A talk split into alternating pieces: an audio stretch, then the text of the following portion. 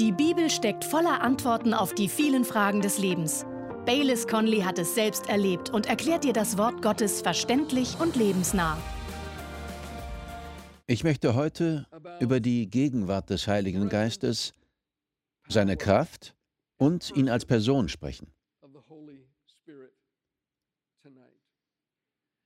Erstens, es gibt eine wahrnehmbare Gegenwart des Heiligen Geistes. Man kann sie spüren.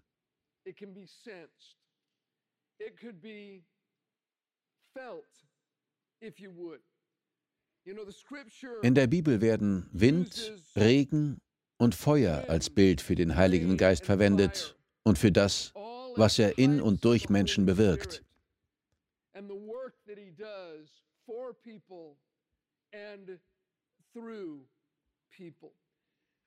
Das Interessante an all diesen Bildern ist, Feuer, Wind und Regen kann man fühlen. Wir wissen, wenn es regnet. Wir wissen, ob wir in der Nähe eines Feuers stehen. Wir wissen, ob der Wind weht. Man kann sie wahrnehmen und sie haben eine Wirkung.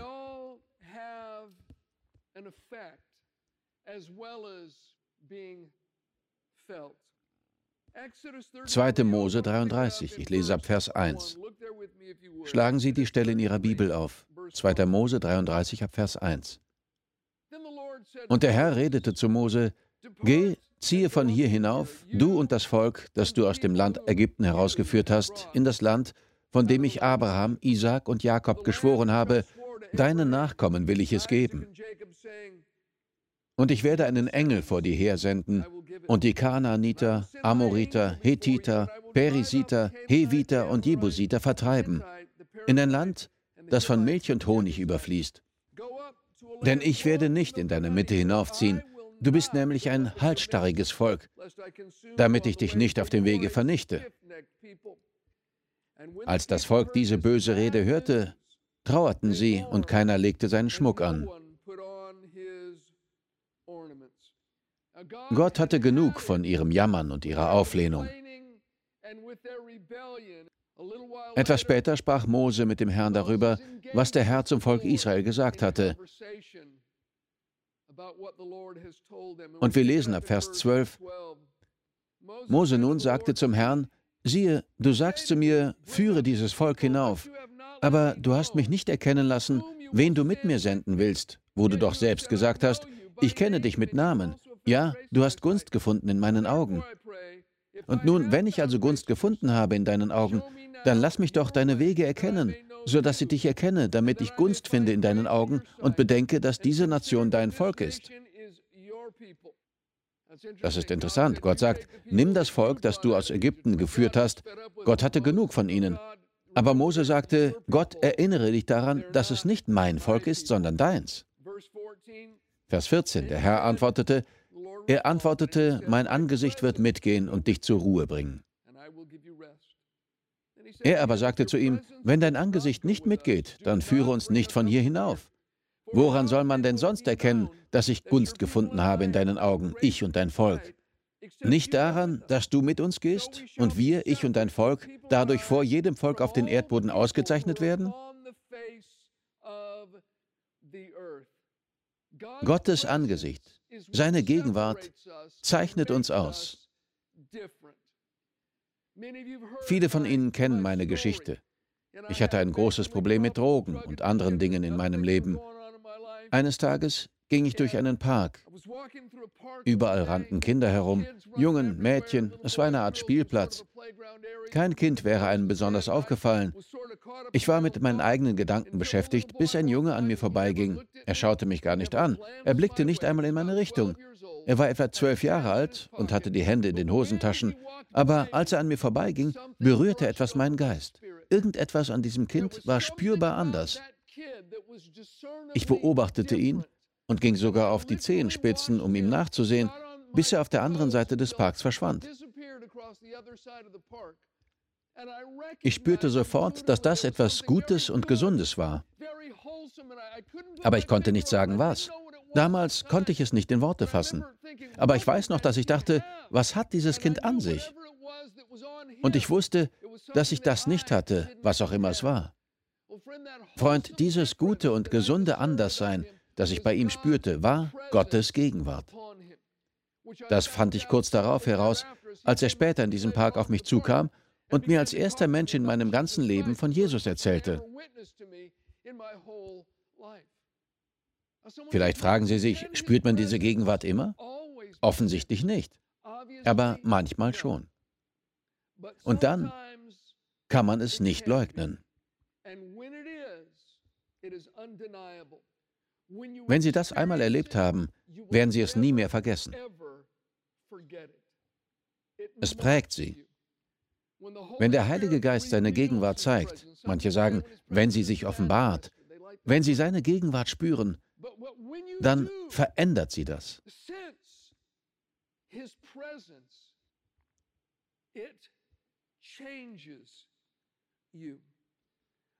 Kurz nachdem ich gerettet wurde, nahm ich meinen besten Freund mit in die kleine Pfingstkirche, die ich besuchte.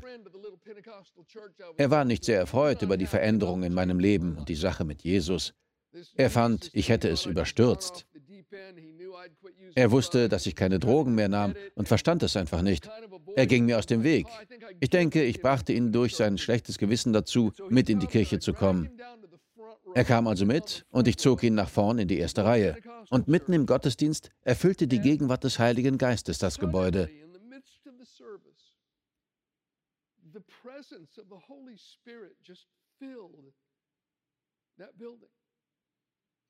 Erst war sie nicht da und dann auf einmal war sie da. Ich weiß, dass Gott allgegenwärtig ist. Er ist überall gleichzeitig, aber auf einmal war seine Gegenwart spürbar und ich fing an, unkontrolliert zu schluchzen. Ich saß in der vordersten Reihe und weinte und spürte Gottes Gegenwart. Als ich ungefähr eine Minute geweint hatte, dachte ich an meinen Freund. Ich schaute zu ihm hinüber und er starrte mich an. Seine Augen waren so groß wie Teller.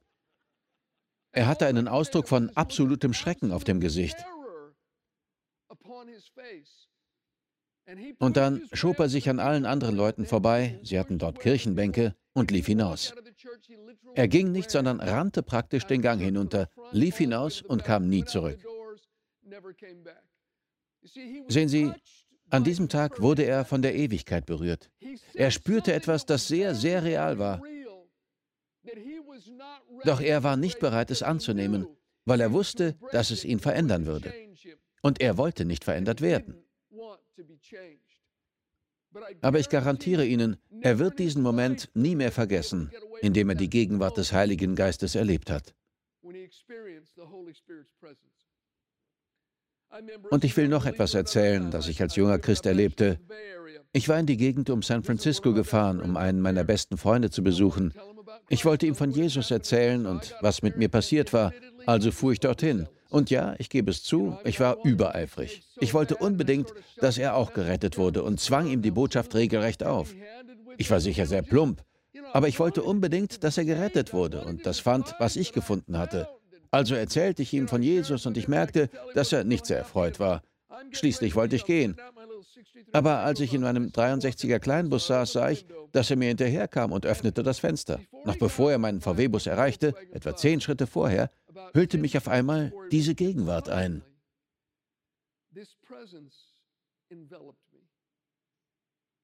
Ich kann das am ehesten beschreiben wie eine Decke, die um mich herumgelegt wurde. Es war sehr seltsam, aber wunderschön. Mein Freund kam zum Autofenster, streckte seinen Kopf herein und geigte mir seine Meinung. Die Adern an seinem Hals traten hervor und er schrie mich an, dieses Christenzeug hat dich total benebelt, vorher warst du mir lieber. Er war unglaublich wütend. Er schrie mich zwei oder drei Minuten lang an und ich saß einfach unter dieser unsichtbaren Decke da und lächelte ihn an. Das war mir noch nie zuvor passiert.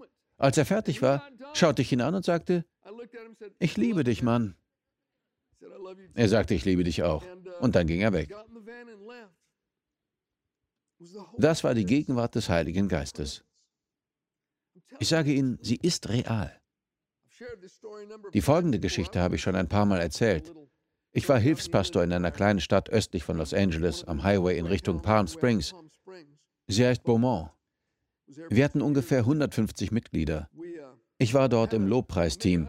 Es war eine tolle kleine Kirche.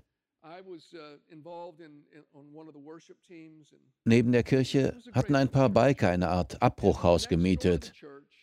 Dort gingen ständig Biker ein und aus.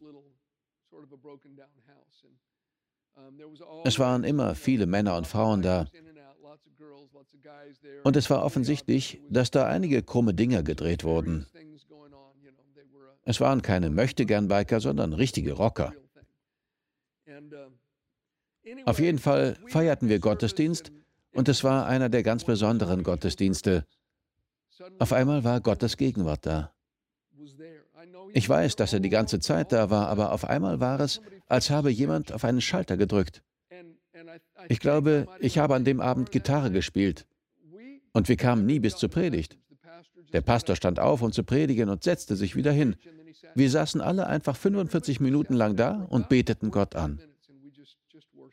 Ich setzte mich auf den Bühnenrand, schloss die Augen und saß einfach da. Ich glaube, ich habe die Gegenwart Gottes nie wieder so stark gespürt wie an diesem Abend im Gottesdienst. Ich saß lange so mit geschlossenen Augen da.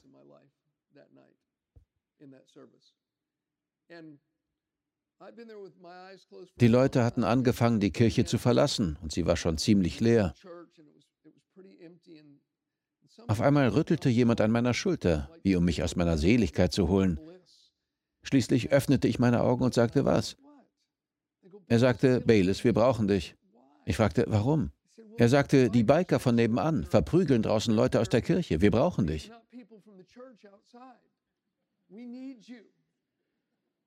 Ehrlich gesagt wollte ich nicht aufstehen. Ich genoss Gottes Gegenwart so sehr. Aber ich sagte, okay. Ich stand auf und folgte dem Mann zur Tür. Und ich spürte die Gegenwart des Heiligen Geistes auf mir. Ich ging zur Seitentür hinaus und stand vor einer Frau aus der Kirche. Sie hielt sich das Gesicht, ihre Nase blutete und sie lehnte an der Wand. Eine der Bikerfrauen hatte sie ins Gesicht geschlagen. Nun stand sie mit geballten Fäusten und herausforderndem Blick da und starrte mich an. Ich schaute sie an und sagte, Hi. Da brach sie in Tränen aus. Sie senkte den Kopf und sagte, es tut mir leid. Ich weiß nicht, warum ich das gemacht habe. Ich sagte, es ist okay. Ich nahm ihre Hand und fing an, ihr von Jesus zu erzählen. Das erregte die Aufmerksamkeit ihres Freundes. Er kam herüber und war nicht sehr erfreut. Ich musste zu ihm aufschauen. Er war ziemlich groß. Ich sagte, Hi. Da senkte er den Kopf und fing fast an zu weinen und sagte, es tut mir leid. Was für eine Szene. Ich weiß nicht, warum wir das gemacht haben. Tut mir leid, Mann. Kannst du uns bitte verzeihen? Ich sagte, es ist okay. Und nahm seine Hand. Und so stand ich draußen vor der Kirche, hielt die Hand des Bikers und die seiner Freundin und betete mit ihnen. Das war die Gegenwart des Heiligen Geistes.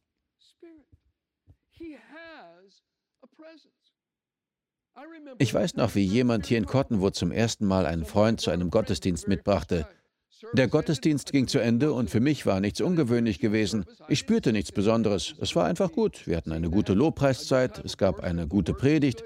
Hinterher brachte sie ihren Freund nach vorn und es war genau da vorne. Und dieser Mann weinte sich die Augen aus. Er schaute mich an und sagte, was passiert hier mit mir? Seine Freundin sagte, ich habe ihn zum ersten Mal mitgebracht, er ist kein Christ. Er schaute mich an und fragte, was ist das? Was spüre ich da? Was passiert mit mir? Auf einmal fiel er auf die Knie, legte seinen Kopf auf den Teppich hier vorn und schluchzte und schluchzte. Und er sagte immer wieder, was ist das? Was passiert mit mir? Was spüre ich da? Ich kniete neben ihm nieder und sagte, Freund, was Sie da spüren, ist die Gegenwart des Heiligen Geistes. Und ich führte ihn dort auf den Teppich knien zu Jesus. Der Heilige Geist hat eine Gegenwart.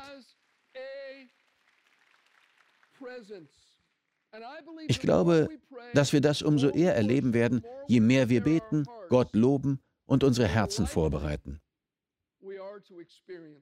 Und wenn seine Gegenwart kommt, dann passiert etwas.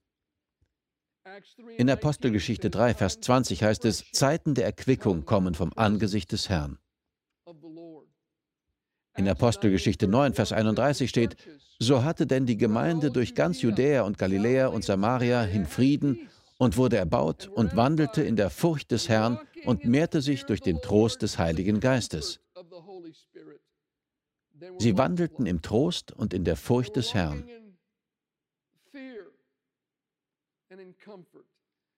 Ich denke, dass die Gegenwart des Heiligen Geistes sowohl Furcht als auch Trost bringt.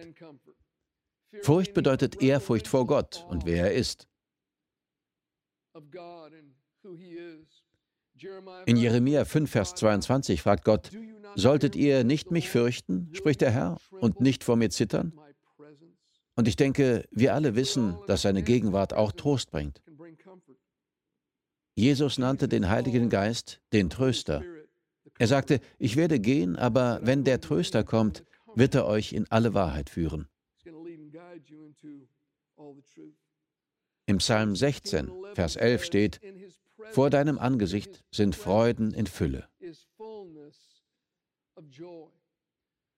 Es gibt also eine Gegenwart des Heiligen Geistes, die man wahrnehmen und spüren kann. Und wenn man seine Gegenwart wahrnehmen kann, bewirkt sie immer etwas. Freude, Trost, Furcht oder Erfrischung.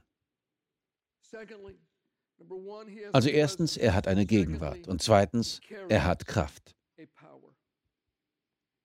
Er hat eine Gegenwart und er hat Kraft. Schlagen Sie mit mir Römer 15 auf. Römerbrief, Kapitel 15. Wir lesen die Verse 18 und 19. Römer 15 ab Vers 18. Denn ich werde nicht wagen, etwas von dem zu reden, was Christus nicht durch mich gewirkt hat, zum Gehorsam der Nationen, durch Wort und Werk, in der Kraft der Zeichen und Wunder, in der Kraft des Geistes,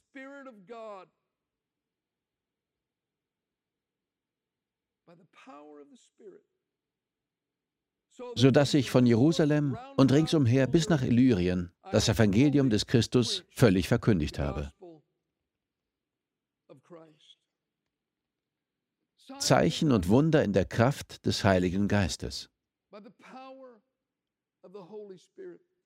Jesus sagt in Apostelgeschichte 1, Vers 8, ihr werdet Kraft empfangen, wenn der Heilige Geist auf euch gekommen ist. In Apostelgeschichte 10, Vers 38 steht, Jesus von Nazareth, wie Gott ihn mit Heiligem Geist und mit Kraft gesalbt hat, der umherging und wohltat und alle heilte, die von dem Teufel überwältigt waren, denn Gott war mit ihm. Meine Frau ist heute zu Hause beim Bibelstudium.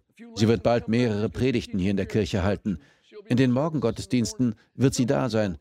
Einige von Ihnen wissen das nicht, aber meine Frau konnte keine Kinder bekommen. Ich kannte sie damals noch nicht. Wir gingen in die gleiche Kirche, aber es war eine große Kirche und ich lernte sie erst später kennen.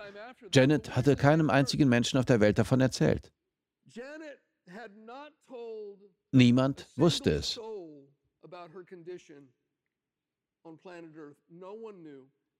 Aber sie hatte ihre Periode sieben Jahre lang nicht mehr bekommen. Sie hatte es nie jemandem erzählt. Und in dieser Kirche konnte man nach dem Gottesdienst nach vorn kommen und für sich beten lassen. Janet ging hin, weil sie ein Problem mit ihren Zähnen hatte, und der Pastor betete für sie. Aber als sie wieder an ihren Platz zurückgehen wollte, sagte der Pastor, warte, Liebes, Gott ist noch nicht fertig mit dir, komm nochmal zurück. Also ging sie zurück. Der Pastor holte seine Frau dazu und sagte zu ihr, kümmere dich um diese junge Frau. Seine Frau kam herüber und schlug Janet in den Bauch. Janet sagt, da kam Gottes Gegenwart aus dem Himmel über sie und sie brach auf dem Boden zusammen. Noch am gleichen Tag bekam sie ihre Periode und seitdem hatte sie sie regelmäßig jeden Monat.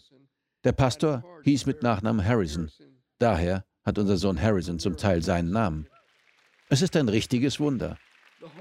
Der Heilige Geist hat Kraft. Joel Holm, ein großartiger Mitarbeiter in unserem Team, ist in Südkorea geboren und aufgewachsen. Sein Vater war Missionar und nahm ihn dort in Korea mit in ländliche Gebiete, wo er Evangelisationen leitete. Joel sagte, ich weiß noch, wie mich mein Vater mit zehn Jahren zu einer dieser Evangelisationen mitnahm. Sie stellten ein Zelt auf und predigten. Auf einmal wurde ein Bauer auf einer Trage hereingebracht. Es war ein altes Armeebett. Sie legten ihn im Mittelgang ab. Er erzählte, dass der Bauer durch einen Arbeitsunfall seit zehn Jahren vom Hals abwärts gelähmt war. Er konnte sprechen, aber er konnte zehn Jahre lang vom Hals abwärts nichts mehr bewegen. Joel sagte, ich weiß noch, dass mein Vater und ein paar andere koreanische Pastoren von der Bühne stiegen, sich hinknieten und für diesen Mann beteten. Und auf einmal setzte sich der Mann auf. Zwei der koreanischen Pastoren halfen dem Mann auf. Nach fünf Minuten nahm der Mann sein Bett und ging auf eigenen Beinen aus dem Zelt. Joel sagte, das hat seinen Glauben an Gott als Heiler für immer geprägt. Freunde, ich sage Ihnen, der Heilige Geist hat Kraft. Und diese Kraft des Heiligen Geistes macht die Versprechen und Aussagen Gottes für uns möglich.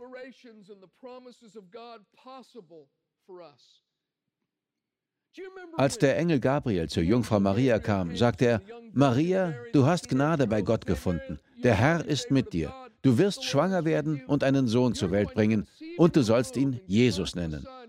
Er wird großartig sein. Er wird den Thron seines Vaters David einnehmen. So redete er weiter. Dann stellte Maria eine sehr vernünftige Frage. Wie soll das geschehen? Ich habe noch nie eine Beziehung zu einem Mann gehabt. Und ich liebe die Antwort von Gabriel. Der Heilige Geist wird dich überschatten. Der Heilige Geist wird über dich kommen und die Macht des Allerhöchsten wird dich überschatten. Der Heilige Geist und die Macht. Das war die Antwort von Gabriel. Und dann sagte Gabriel, denn bei Gott ist nichts unmöglich. Das Wort dort für nichts ist hier das griechische Wort Rema. Es bedeutet wörtlich, keine Aussage Gottes wird unmöglich zu erfüllen sein. Die Elberfelder Bibel übersetzt diesen Satz so, denn kein Wort, das von Gott kommt, wird kraftlos sein. Warum? Weil der Heilige Geist Kraft hat. Maria antwortete, es soll so geschehen, wie du es sagst. Ich nehme es an. Ich verstehe es vielleicht nicht, aber ich nehme es an. Ich denke, dass wir den Versprechen und Aussagen Gottes in dieser Haltung begegnen sollen, sei es in Bezug auf Heilung, auf Befreiung, auf Fülle im Leben, auf Frieden oder was es auch sein mag. Wir denken vielleicht, wie kann das je geschehen? Das ist verrückt. Ich kann mir nicht vorstellen, wie sich diese Situation je ändern soll. Freund, ich sage Ihnen, wie es geschehen kann. Nehmen Sie das Wort Gottes an und sagen Sie, es geschehe, wie du gesagt hast. Dann werden der Heilige Geist und die Kraft diese Aussage oder dieses Versprechen für Sie real werden lassen.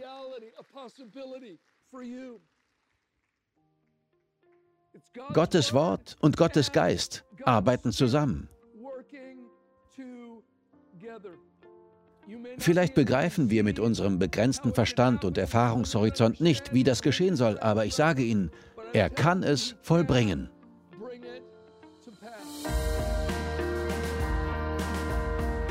Wir danken dir fürs Zuhören. Weitere Predigten sowie eine tägliche Andacht von Baylis findest du kostenlos auf baylis-conley.de. Gott segne dich.